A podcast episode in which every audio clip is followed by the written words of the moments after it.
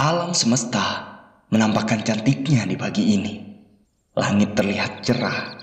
Burung berterbangan melewati segumpalan awan-awan tipis di atas kepalaku. Aku menengok ke arah yang lain. Dedaunan di pohon itu menari-nari dengan sangat sederhana. Waktuku cukup untuk menenangkan sejenak kepenatan yang sedari malam itu aku telah lewati. Ini adalah hari baru. Yang kemarin aku sudah bisa petik. Kopi pagi ini seharusnya masih panas. Karena ini kopi yang baru. Iya, kopinya bukan yang kemarin. Kenapa masih mengeluh? Jika yang kemarin belum terselesaikan, hari ini masih bisa diperbaiki. Perlahan aku memasuki sebuah ruangan. Di dalamnya ada banyak gambaran. Aku mulai dari sebuah lukisan. Aku tatap secara mendalam, tertulis di bawahnya sebuah nama di balik cat minyak pada kanvas. Aku pejamkan mataku dan memasuki ruang waktu pada tahun 1857 di 2 Syawal 1245 Hijriah.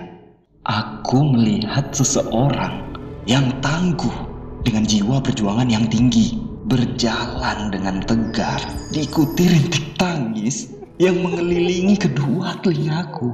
Penguasa, aku tak habis pikir mereka begitu lemahnya. Tak mampu berbuat secara lantang, maka cara sederhana yang minim kata jagoan pun dilakukan. Pelan mulai kubuka mataku. Sejenak Aku pikirkan dan mengaitkan dengan situasi saat ini.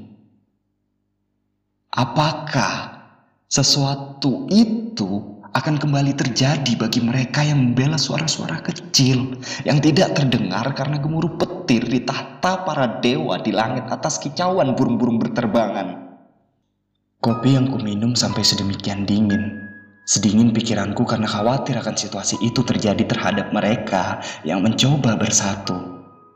Pikirkan betapa kencang teriakan pedagang kaki lima di setiap tepi jalan ini.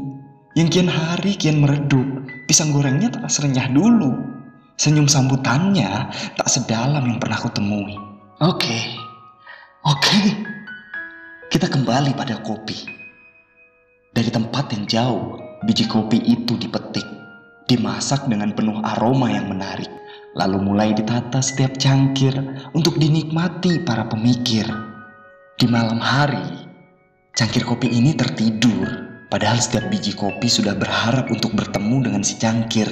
Setiap saat menunggu tapi tak kian ada harapan. Katanya, aku sedikit mengingat seperti ini dia bilang. Malam itu menyeramkan, tak banyak orang berkeliaran. Semua terkurung di dalam ruangan. Untuk menjaga, tak ada keramaian.